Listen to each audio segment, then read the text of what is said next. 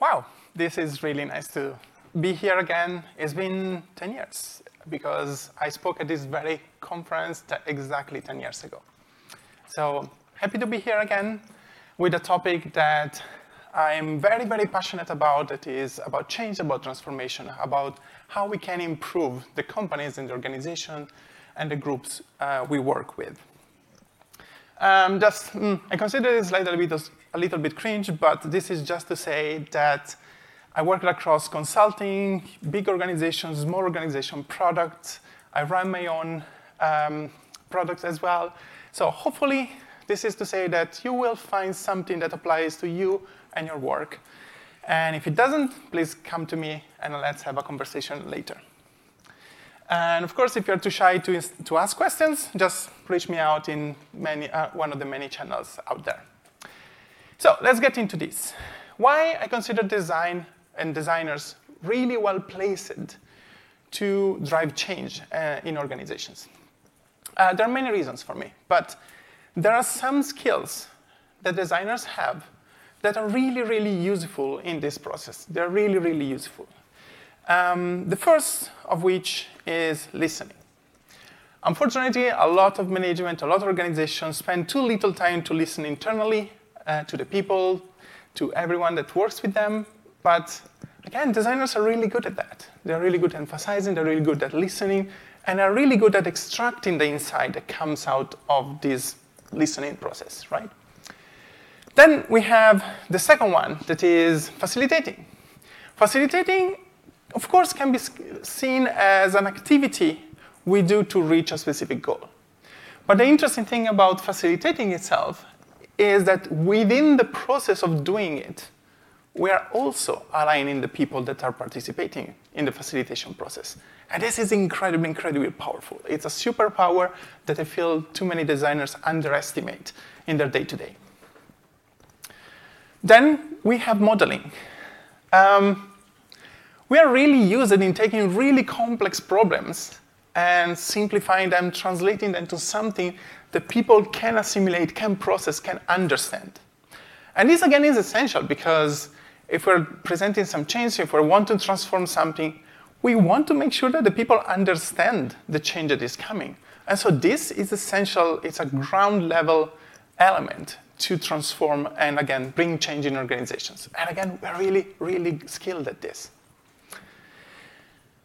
And then we have interfacing. Again, this is interesting because to me, um, it's very underestimated. So we, when we talk inside organizations, a lot of the tools, the interfaces, um, the documentation we write, the stuff we do inside, um, can be considered as a sort of an internal interface between the people that work in the organization.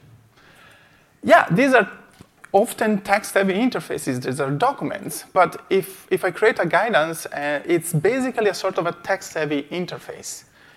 And these, again, are a really, really good way to automate, transform, and facilitate change in organizations. Really, really underestimated superpower. And so with these four, we can then bring in and say, hey, but design is focused on product, right? So we are used to, to use our skills to design a result, to design a software, to design a service, to design this thing. So we design the product. The thing is, this statement, uh, that is, of course, true at, at a base level, um, it's also underestimating the fact that, first of all, design is inherently a collaborative practice. And second of all, that most of the people don't work alone you, we work with other people, we work and we organize. And as these groups and these organizations grow and change and transform, there is a thing that happens that is called a Conway's Law. How many of you have ever heard of this, just to get a sense? Raise your hand. Very few, so I'm very glad to introduce this to you. So Conway's Law is sort of an informal law. Like it hasn't, it's very difficult to prove in practice with hard numbers, but historically has been proven proven true. And also in my experience, every single time I see this happening over and over and over again in many, many organizations. And the core idea is that the way we shape the people that work on things, the way we shape the various teams, the various groups in an organization, that gets reflected in the product we build. If we split through a line between two parts of the product, the, the resulting product will be split through that line. And this is essential because that means that we actually have a lot of power in shaping the product if we start shaping the organization that shapes the product. And this is another reason why designers are really, truly uh, very well suited to this kind of change, right? Because we can start shifting our attention. Uh, of course, this often comes intrinsically with seniority, with shifts to management, but even at any level, if we start focusing on how we are split, we can start thinking about what's happening. If we notice in our organization that there is a divide between two groups, we may put effort in bridging that divide. And of course, more broadly, this could also mean that when we reorganize a company because we want to build a better product, so there is a direct relationship there. So let's switch a little bit to another fundamental topic here that is about systems. Uh, to me, change cannot really be approached, well, many things cannot really be approached without system thinking. But it's especially true in organizations because when you start putting humans together in the same room, that becomes inherently a complex system. And so system thinking laws, system thinking dynamics start to apply every single time. This is, in a sort, of inescapable. And the idea about system thinking is that uh, we want to look at the system as a whole. Like there is a reductionist thinking that instead says, hey, if we take a system and we split in all the components parts, and we do deep dive in each one of these parts, then we understand the system. And system thinking instead says, that's actually not true. We're slicing the system, but we're actually not understanding the full dynamic and the full extent of how the system works, because there are a lot of things that are emergent behaviors. And so this is key. I'm not, this is not a talk about system thinking. There are plenty of books and plenty of things out there about it, but it's still essential. The critical thing, however, that is connected to this is that it's not possible to understand the full system.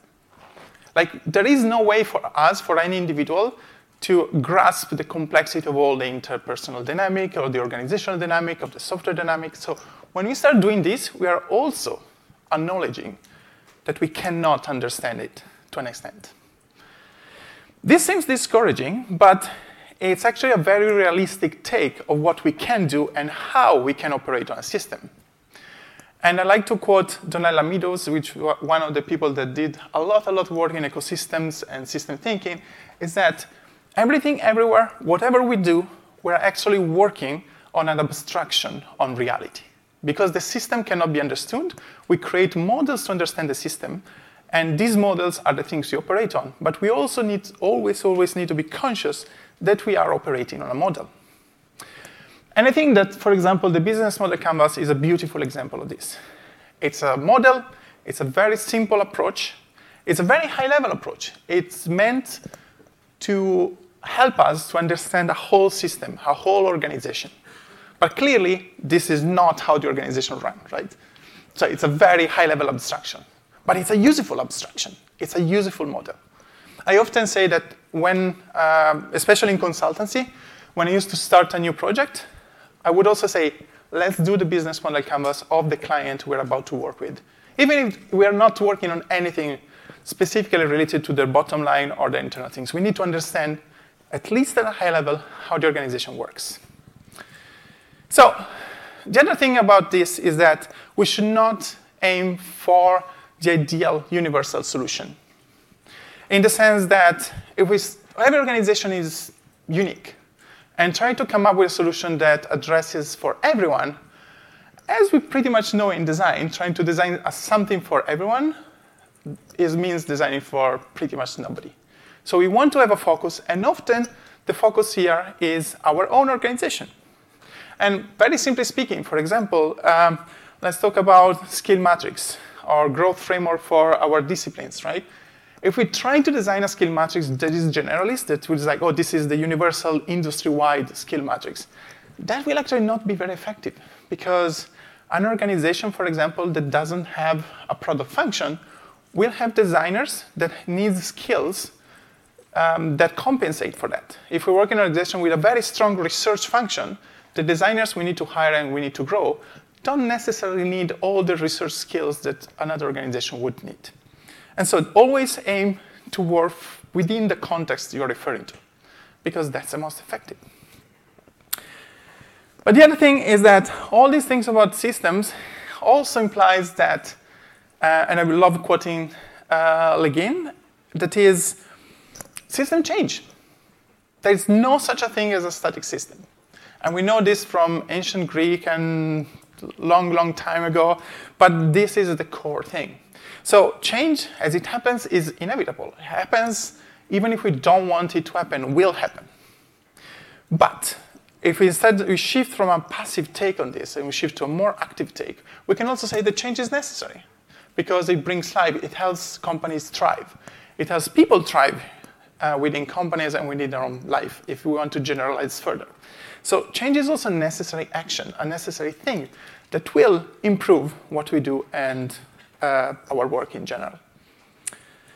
Okay, and let's go down another level. Now we're talking about um, circles, different kinds of circles that are really, really uh, powerful tools to start working with change. And influence circles are a pretty common concept, um, but it basically is a way, I personally think, to, to put ourselves at peace. That there are some things that are outside of our control.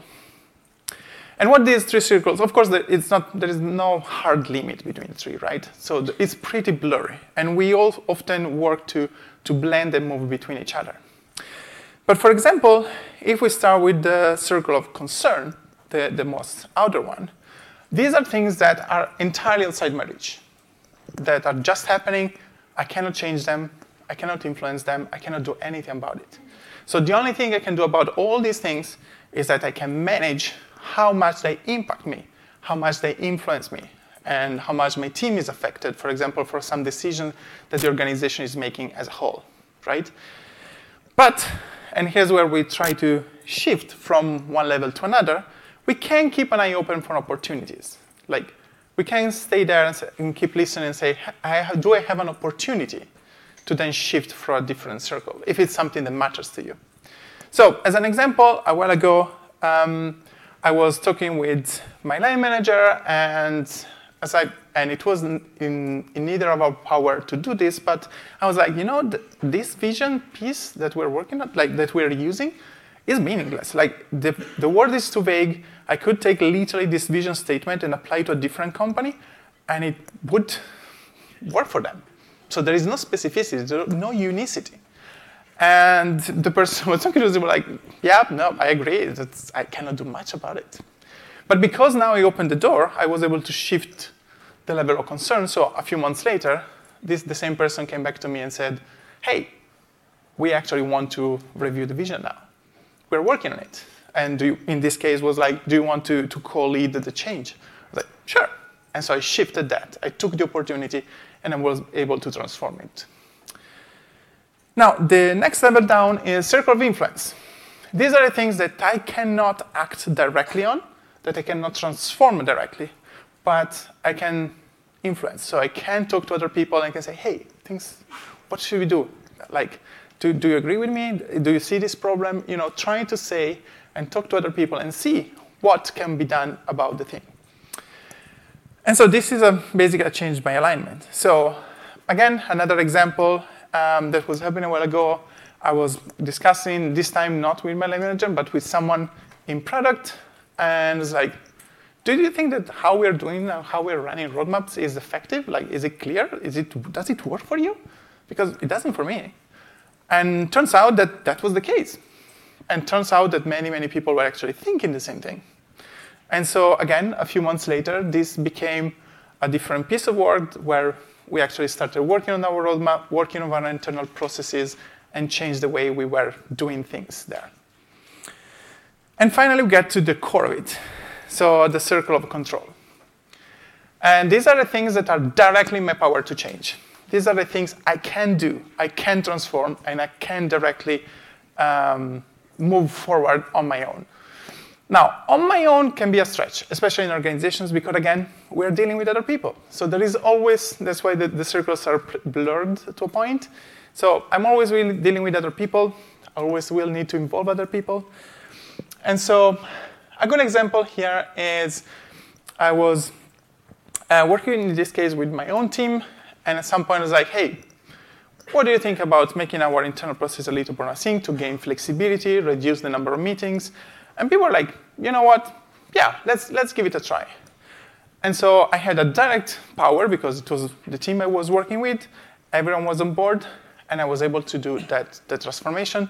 And so our team became better and better and better at asynchronous work. We defined a lot of processes, we changed the, the way we worked, and this was something directly in my control to transform.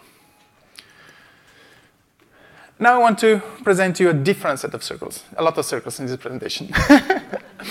uh, but this is a model I, I, personally created, and I find it useful to plan, organize, and structure change in organizations. And it's basically structured on three levels. The reason why I work on this is that because I don't quite care of the specific hierarchy within an organization. But I care, that the, again, their influence, what each level does, right? And so I don't care like how many levels there are in between, how many items are there, how much is in between, but there are certain groups that can be brought together. So if we start talking, for example, at the organization circle level, this is the higher level. This is usually controlled and managed by executives, top management, um, and it's usually about, especially larger organizations, about running the company, setting a vision, a direction, a strategy, the financials, and organizing all at this level. The thing is, this circle is also the circle that affects everyone in the company. So influencing at this level means changing for everyone usually. Then we have one level below. And again, this could be many level, could be one level, doesn't quite matter. Could also be, if you work in a matrix organization, could be also be a slice, either horizontal or vertically. It's just a group or a large group of people. So usually it's like middle management, principals, and it's about strategy, tactic, and coordination, allocation of people, allocation of work. And these are usually just big chunks of the company, big chunks of the organization. And finally, we have the last level down that is team circles. That is basically individual contributors, um, scope and execution of work, like doing the actual work. And it's usually very simple as an approximation, a single team. Um, the thing here is, again, why I don't consider this like a hierarchy thing is that because I consider, for example, the manager working with the team part of this circle, not of the one above. Um, it's a single unit. That's the first team. Now, if we start talking about change, then some changes happen within the circle. I transform how a single level, how a single group, how this group of people work together. And this doesn't kind of influence anyone else. It's usually a very simple change, requires very little. Um, any other, any other group, um, group in the company doesn't need to do anything, so it's a fairly straightforward transformation. And sure, it can affect others, because again, it's a complex system. We're all working together, but um, the change is usually self-contained. But thing is, most of the time, that's not how it works. Most of the time, we're actually working across different groups, across different teams, and we're trying to influence and transform a larger parts of the organization. So, how do we do this change, actually? And using this model, we can start thinking about a sort of a language, about a sort of an approach on how to plan and how to organize. So we're talking top-down approaches. Now, the thing about top-down approaches is that they often don't do these first steps. so they often come as, oh, we need to do this change, everyone should do this change, and that's it. And it's pretty plain. But if we were going to do this right, our first step would be consulting. Would be, hey, we want to do this change, what everyone thinks. And so we reach down, starting from the top level, to all the layers in the company and see what people think, what people suggest, because we also want the ideas, not just uh, the reason why we shouldn't do the change, right? So we want to get a full view of this. The interesting thing about this is that, remember what I said at the beginning about facilitation? The thing here is that the consultation process is also part of the change itself because it's actually sending a signal that is like, we want to change this. We think there is a problem. We think there is something that needs to evolve and transform. And this is how you start the, that messaging in a way that is inclusive and brings people together. And then again, ideally, it doesn't happen often, but we want to run a pilot. Let's assume that this is a pilot of a change at a team level. So again, we do the pilot, we see how it works, we see its, its success. And finally, assuming that this was successful, we'll roll out to the entire organization. Um, again, often this whole thing usually skips one and two and just does three. Um, but this is ideally how it should work.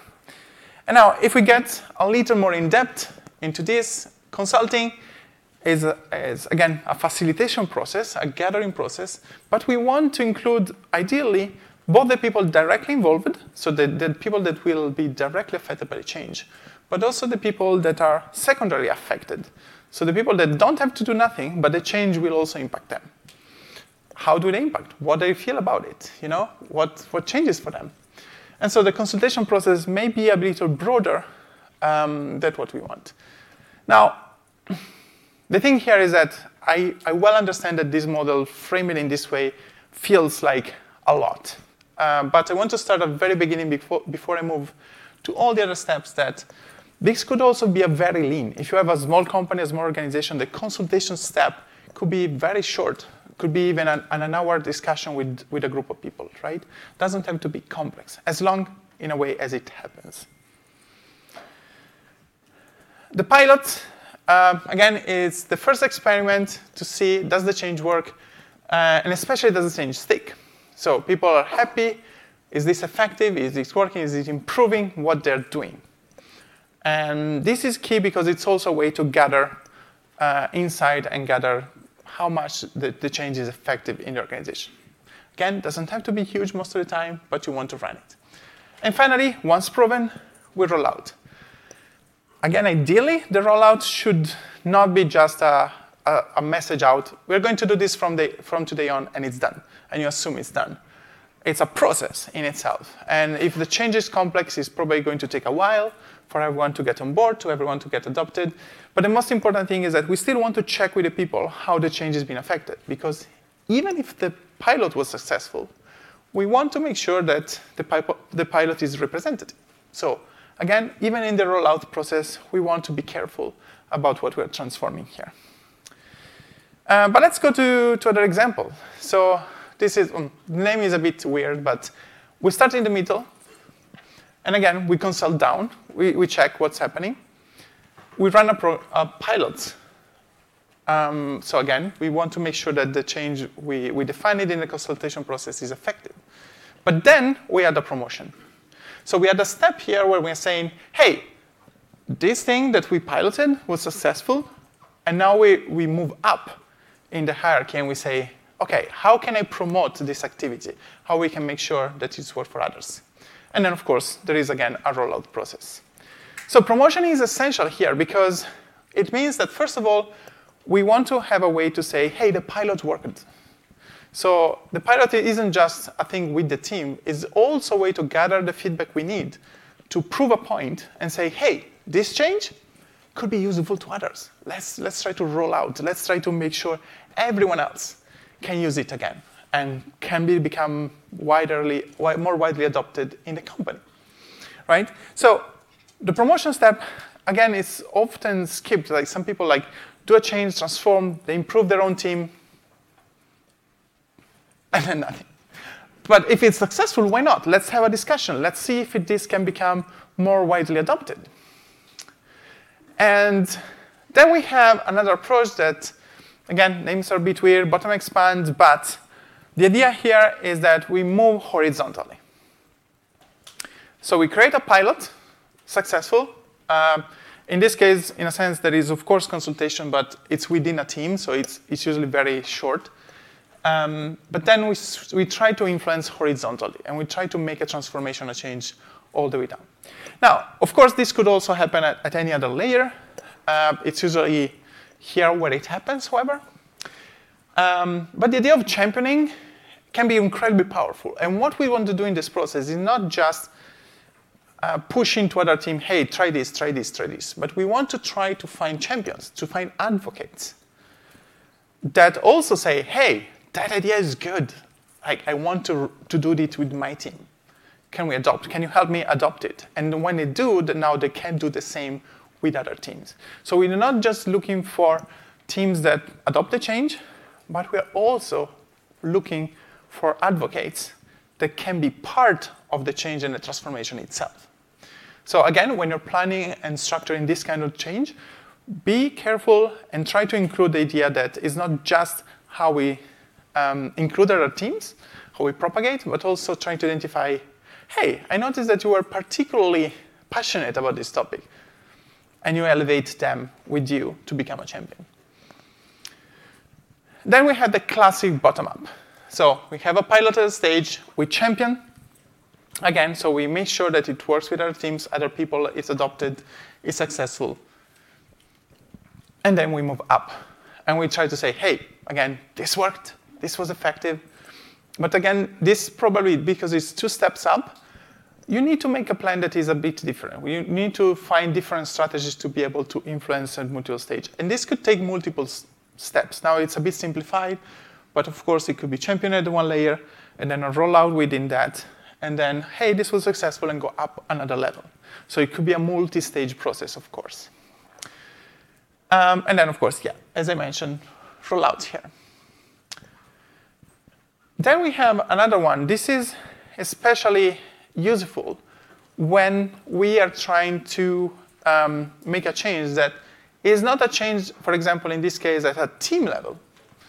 So we cannot actually pilot or transform or do anything at that level. But what we can do is try to influence others and say, hey, do you think that this is a problem? Do you think? And so you start gathering and creating allies that can work with you in, in creating a suggestion or a proposal and be part of um, the transformation you want to make. And then, then, only then, we promote it up. And we say, hey, we all think across all our teams that we should change this. And here's a few ideas you can propose. And can we do the change at a higher level? And of course, it's a bit trickier. This is, if you remember the circles of um, influence, this is uh, working a little bit more on the external circles because you don't have a direct power to do a change. But this is how you can articulate the change even if you don't have the power there, if you're not in control of the transformation there. And so the allyship is, is necessary in this case because you don't want to be, well, in some cases, you, you may have enough trust and enough influence inside your company that you alone can create this kind of ripples. But most of the time, by creating allies and creating, hey, more and more people at your same level are actually saying the same thing to the people, and then you can create a unified suggestion. It can be incredibly, incredibly powerful to drive change. So the idea here is that these um, six, in a sense, verbs could become um, steps to configure your plan of change inside larger organizations, especially. Now, this doesn't necessarily mean a huge organization because as long as you have, you start having a few teams and maybe a couple of levels, all these things apply. Again, doesn't have to be huge things, can be very, very scaled down. But at the same time, these are steps that happen and that can help you shape and transform and prepare a plan for the change you may want to do inside your own organization. Now, this was preparing a plan, organizing, and everything. But there is another element that um, actually I will touch later, but people are resistant to change. So if we start the discussion by saying, let's just change, and you apply the change, and that's it, uh, people are often resistant to it, because, and for the right reason, actually, you know? So one way to do this is to take what I would call an experimental approach to change. So instead of saying, we are going to change X, what we're going to say is that we are running an experiment for a transformation and see if the experiment is successful. Now, this changes completely the mindset of the people. On one side, because you're not assuming that what we are suggesting is 100% right. And at the same time, um, you are asking people to say, hey, for a limited specific amount of time, uh, I want you to buy in 100% on this. So even if you, hopefully not, but even if you disagree to a certain extent, let's give it a try. Can we give it a try in earnest and see if uh, it works for you and if it's effective? And if not, no harm done, we can go back. So this is something we can break down in really high level, but again, it's very useful to have this kind of high level models in three main steps. So we want to a plan stage, a run stage, and a review stage. And the key, remember, is again communication. So we want to say clearly, this is an experiment, and this is how we're going to run it. So on the planning stage, we want to be very clear about what is the problem and what is the solution that we're trying to, to drive with this experiment. So we want to state very clearly uh, at this stage. So this is for, for communication, so other people understand, but also for alignment. And later, if this is successful, it's also an incredibly uh, useful starting point for the communication, you know, for the promotion level uh, or for the championing level of your work. And again, this is something that all of us as designers are really good at. We're really good at identifying problems, we're really good at synthesizing solutions, and just make sure you're stating it clearly and you're communicating it clearly. And then another things as designers we're really good at. So we want to co-design with the people. So at the planning stage, we want to try to identify solutions to try to figure out, okay, bring it in. Like, give me your expertise. Give me your ideas. Uh, what would work for you? What would not work for you? Like, what are the problems you're seeing? Are we also aligned with the problem, right? And so we want to bring in into this discussion, of course, you, the two levels as before. So we want to bring in both the people that are going directly to having to do the change, but also the people that are going to be affected, like as a second degree on that, and get everyone's feedback bef before we shape the actual proposal and the actual solution that we're aiming for. Now, how do this? This could be workshops, this could be uh, all kind of activities online, in person, could drive from surveys. Like these are literally all the tools that as designers we have available when we're doing research, when we're shaping solutions, when we're trying to identify what we want to build, how we want to build, and how we want to solve this. So should be nothing new. We're just turning the spotlight inside the organization. Uh, one thing, and this is very overlooked because artifacts are not um, super clear when we're talking about processes. You know, when we're talking about design, we're talking about wireframes, we're going to talk about story maps. We have all these kind of artifacts that are defined. But if I ask any one of you and say, what is the artifact for a process? Right? We're probably going to get 10, 20, 30 different answers, right? And, but the thing is that using artifact accelerate progress and create something we can discuss and align on. And this is actually very, very similar to the idea that if we present a wireframe, it actually communicates and shows what we're trying to design, what we're trying to build, much faster than words and discussions and clarifications and so on. The moment it becomes real is the moment the change happens. So how, how can we do this with processes or internal change? Um, I would define this as the checklist approach. So try to write um, documentation, an internal guideline, as if it's a step-by-step checklist of the things that the person needs to do with this change. You know, how it works in detail. Like literally write it as a new joiner joins the company, needs to read it through step by step, and needs to be able to replicate it. And you will see that the moment you start writing this is the moment everyone comes together because it's like, mm, actually, no, these steps, I don't think it works, let's change it. And you, you switch around and you can accelerate the transformation, accelerate the change so, so much because now you have a single artifact that everyone has to come and agree on. And it's not anymore abstract thinking. It's actually, yeah, there are steps in there, and I do agree with each step. Do I want to change something? Is it actually going to make my life harder? Because now there are a few steps in between that are adding work to me. Can I change that in a way that is actually simplifying my work instead, right? And so that is when become clear. And so using checklists is an incredibly, incredibly powerful tool in this kind of scenario, in this kind of transformations.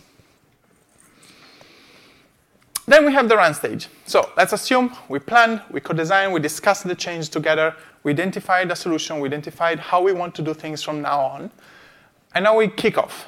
Um, this could happen whatever is your internal communication channel, um, whatever, you know, I don't know exactly how your company runs, but you want to make clear and as public and as open as possible that something has been changing. Because this is a message not just for the people, again, that are going to be to do the change, but it's also a message to everyone else that something is being tried. And again, this also creates a marking point that later you can refer back to and say, hey, we did this. Like, we're doing this, we're running this. And so you, you have a reference for everyone to see.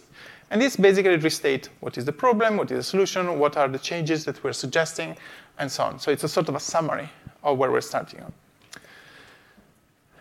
The next step here is what I call check-ins, is we want to make sure to review this ongoing.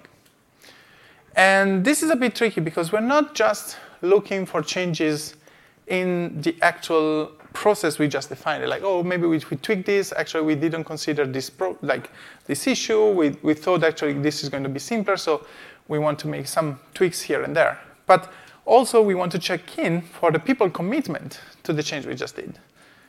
Because yeah, you, everyone agrees, everyone joined in, everyone is happy to try, but sometimes they just, oh yeah, I sorry, I just did the thing as we were doing it before. And so reminders and checking in with people is also almost as important as making sure that the new process, the change, is actually happening um, in the way we, you planned and you discussed. So this also leads to adjustments. And the important thing about adjustments here is that you want to, to tweak the things as they happen. So you, of course, you don't have to be strict about, oh, we defined a plan, that's it. It's not going to change until the end. Um, but at the same time, you don't want to radically change it. So you want to still stick to the initial uh, hypothesis, the initial problem, the initial solution you developed, the core of it. Um, the collaterals can change, but the core should not, because you're trying to prove if it works or if it doesn't, right? Um, and for example, what I mean with this is that a while ago I was um, discussing with the team, and not from me, but it came out from one person in the team that was suggesting, hey, what if we start doing like stand-ups in text in Slack? And saying, okay, yeah, everyone happy with it because everyone is like, yeah, I can, I can take that moment to just write down, take a five minutes, focus on is the one thing I want to focus today on, it's to help me to, to reassess.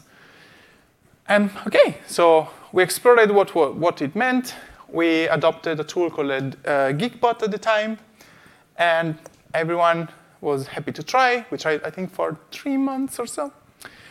And, but of course, so the, the thing here is that we kept tweaking it, right? So Geekbot was sending out questions to everyone every morning.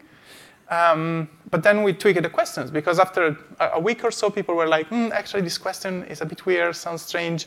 Or actually, there was a question that was like, oh, this actually feels too happy.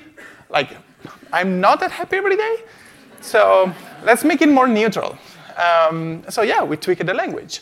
But we didn't change the core of it. So we didn't change the fact that it was text stand-ups in Slack. We just tweaked it to make it see and, and make it work. Um, and finally, we, we reach the third stage and we run a retrospective. Ideally, again, we try to involve everyone, people directly involved in the change and people indirectly involved with the change affected. And we want to check, basically, to see if the experiment was successful. Now, depending on the experiment you're running, this could be um, focusing on different things, right? So you may want to check to see if you can check productivity. Um, you may want to see if you have hard numbers. Sometimes you can also do that. Like if it was a change, for example, that was um, geared toward, I don't know, reducing the number of, ca- of cases solved per, per, day, or the time to, to conduct a code review, or things like that, then yeah, you can measure the time. Other, otherwise, there are softer measures, so figure out what works for you, and also always check how people felt. Did the change feel good? Because maybe it was an increase in productivity, but it felt like a chore to everyone. I was like, hmm, that's probably not something you want to push forward. Because ultimately, if people mood goes down and down and down, the more this keep going, it stops being effective at some point, even if initially it is, right? And the other thing important here is that you're not, you don't, not running this to check if the actual team wants the change, but you're running this also to create the source, like in a sense, the, the data you need if you later want to promote it and you want to expand and say, hey, these are the results with my team. Do you like these results? You could have the same results for yourself. And of course, there are three things here. If the experiment is successful, stops being an experiment, becomes rolled out, and becomes official, let's say, in your team. And so from now on, it's done. Good. That's how we do things from now on. The second thing is actually there was some major tweaking. So not the, the in-between tweaking that we did so far, but we need to revisit this. So usually this means we keep the problem because we know that's a problem we want to fix, but we're actually changing the solution. So we're trying to look for another solution and rerun the experiment. Or, and this is also a good thing, so revert. Nobody liked it, or the productivity didn't increase, or they didn't free up people time, or didn't make things more flexible. Good, okay, we know now. Let's revert. We learn something. And this is also super important. It's super important that teams acknowledge that this experiment can fail and will fail. I won't go as far as saying maybe the first time run something you know you're going to fail to prove the point so that people start feeling comfortable in saying, oh, that was not just you telling us a story just to convince us to run the experiment. You're actually okay to making it fail and revert back. So, of course, you can try, but um, this is something that is super, super important that people know that could happen. Now, time is a friend in all this because you need to acknowledge that you, can, you cannot make a change in a very short amount of time. You need to give people the time to understand, to process, to try things out, and see how these things work for them. And that's the only way to, to make sure that change stays in stick. This also means that time is also your enemy. Because ultimately, the fastest you can make a change, the better, if it's successful, of course. But also, you don't want to push too hard because if you start pushing hard and or too many changes at once, people will feel resistance. And then you're like, even if the change was good, you changed too much at once, and people were just like, nope. But if you split it out in five stages, incrementally, then people will be totally okay with exactly the same changes. So there is a balance there. There is something you need to, to address and, and review. And usually call this in a bit of a cheeky way that is the same thing as product market fit for products, is a process organizational fit. So what we're trying to check with this change is if the process change is fit for the organization is designed for, or for the team or for the group uh, is designed for. Because again, there are no universals. Remember the initial slide? We're not trying to design universal solution. We're trying to design a solution that fits the organization and the team is designed for. And how do we check this? I would say that there are many ways to check this, but there are two key ways, two key questions. One is, do people want it? So if I run this and I have a successful pilot program that maybe is expanding, do other teams look at the first team and say, can I have that? If they're doing that, that's super strong. I mean, it's not usually that strong, I have to admit, but if you have a hint that people are curious about it, that are asking about it, that are like, hey, I, I think what you have there is could help me. That's a pull, right? And so people want it and now you have a strong, strong sign that your change is effective. And the second thing is the change sticky. Because you may do the change, the team applies, it's happy, it's successful, you reach the end, and then it doesn't stick. So something did not work, and you may want to check why it didn't stick. This becomes a question for you. But if it sticks, again, it means that it was desirable, it was effective, and improved people's life, improved processes, and it was sticky. One thing that is related to this, unfortunately, and it happened to me so many times, especially at the beginning, was trying to change things. I presented an idea, we discussed an idea, we made a workshop, everyone was aligned, everyone's happy, let's do the change, yay! and nothing. And then I, a month passes by, and I was like, didn't we say that we were going to do this? What, what happened? I was like, oh, yeah, yeah. So, yeah, actually, yeah, I wanted to do this, just forgot, sorry. Um, so, agreeing doesn't necessarily mean that the change is going to happen. You still need to put the effort in to remind people, remember the check-in stage I mentioned before?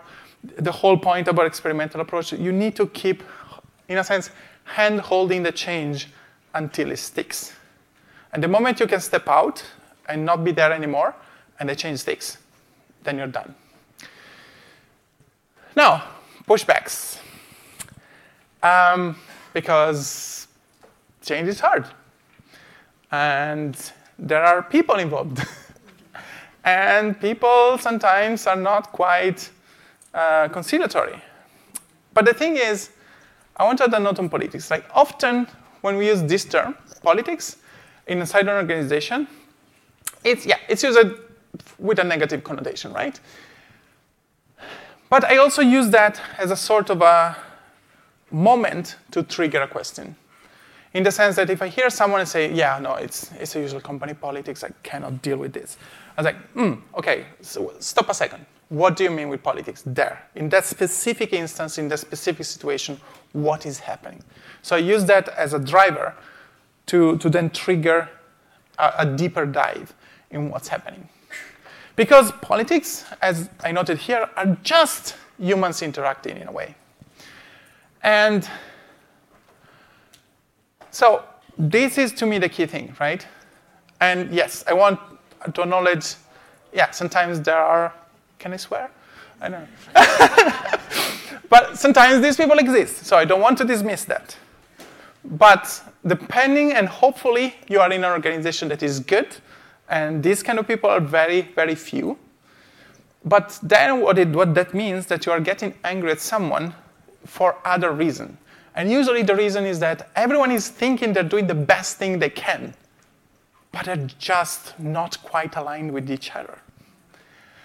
And so the three core issues that often I see that usually get referred to and cascade down, maybe weeks after weeks that this builds up, builds up, builds up, and people then start referring to it as politics. The first one is lack of clarity. Like we are not even clear on what the goal was. We're maybe working on something, we're maybe discussing something, but what is the goal? What is the thing that we're actually referring to? I, I always find still, as today, after decades of working um, in this profession, that sometimes the question is, okay, what is the goal?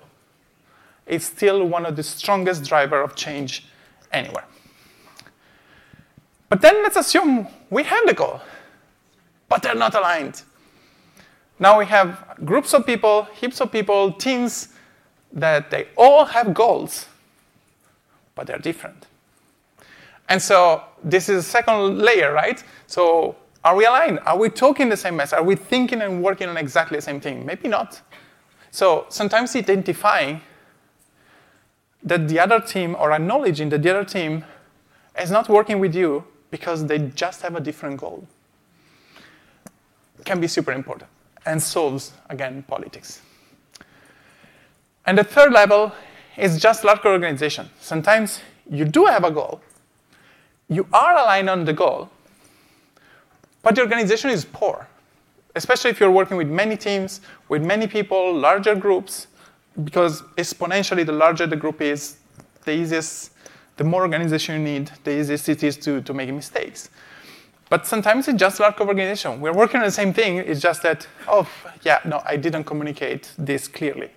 Or, yeah, no, I know that this was not quite um, the thing you asked for. You know, there are a lot of things, lack of organization, again, can cascade down.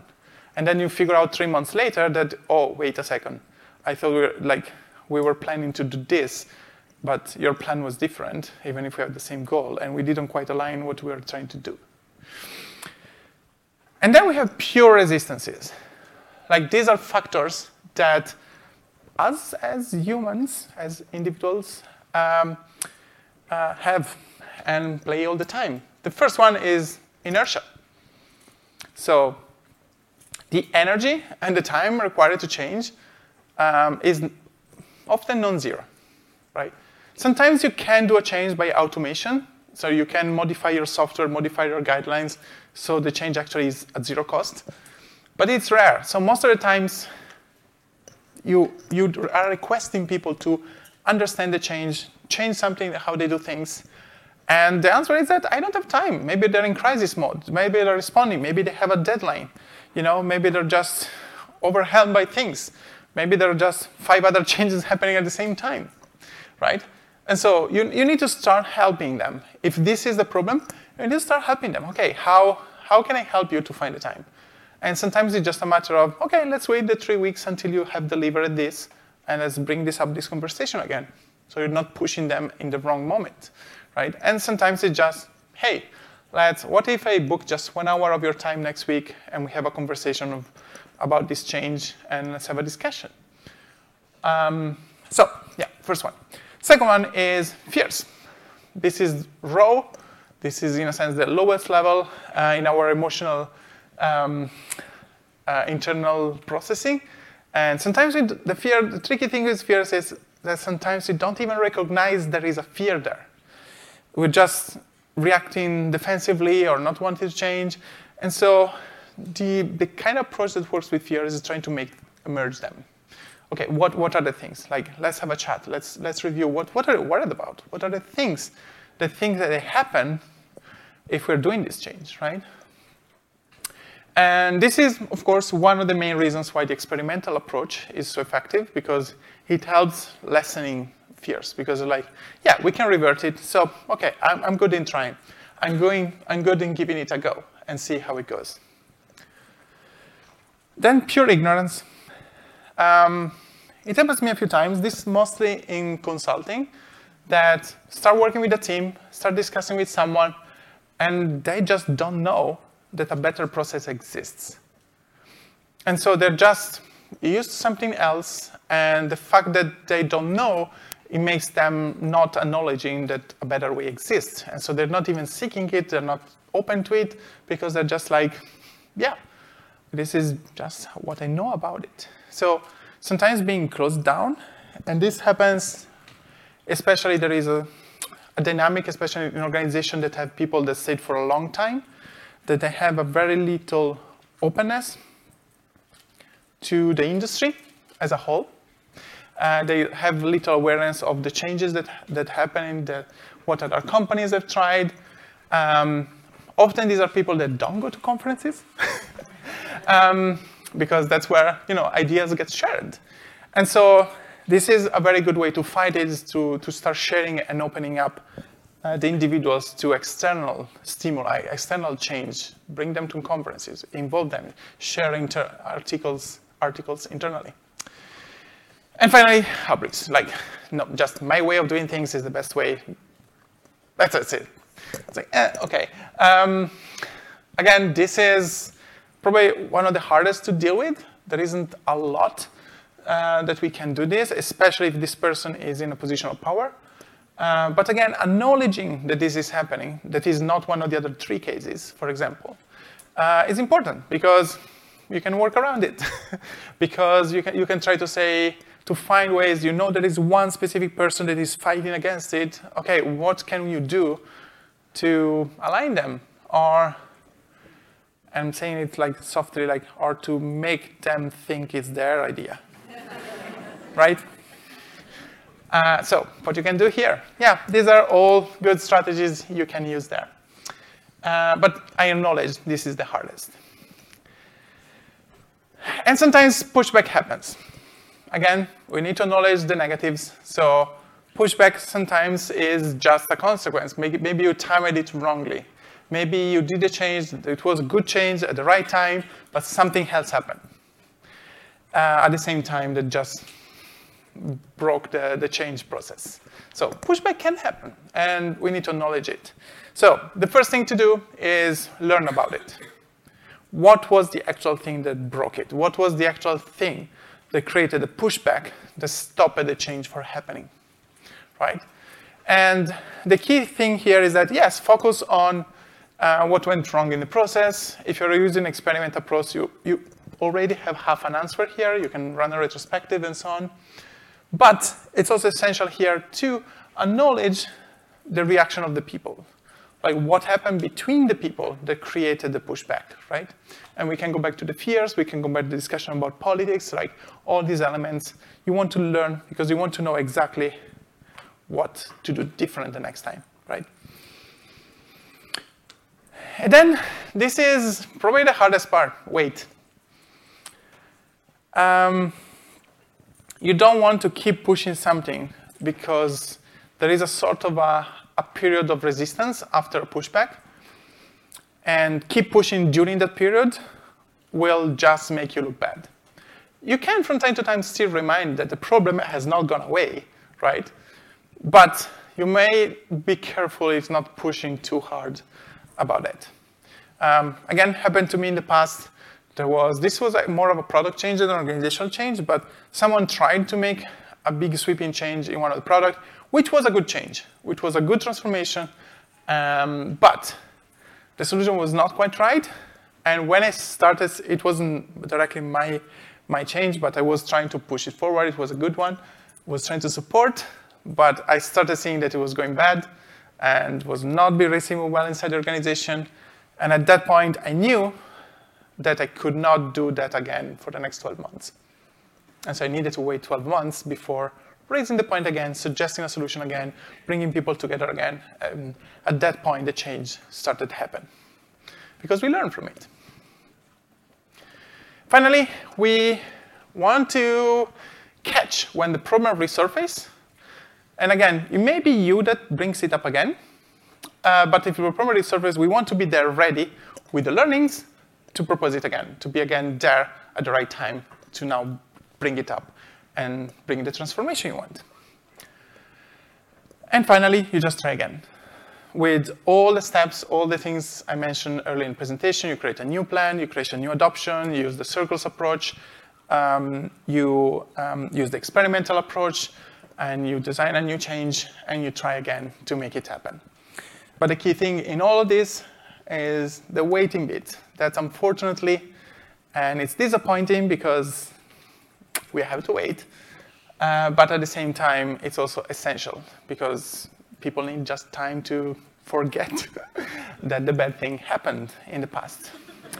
Um, and so, yeah, the, I want to close, however, with, again, quoting Le Guin, one of my favorite authors, and saying that um, with this quote, because I think it's, it's really powerful as an invitation to start asking and focusing often on the right question because right questions are a really, really strong driver to change. And asking the right question is often more important than pretty much everything else. And that's it for me. Thank you.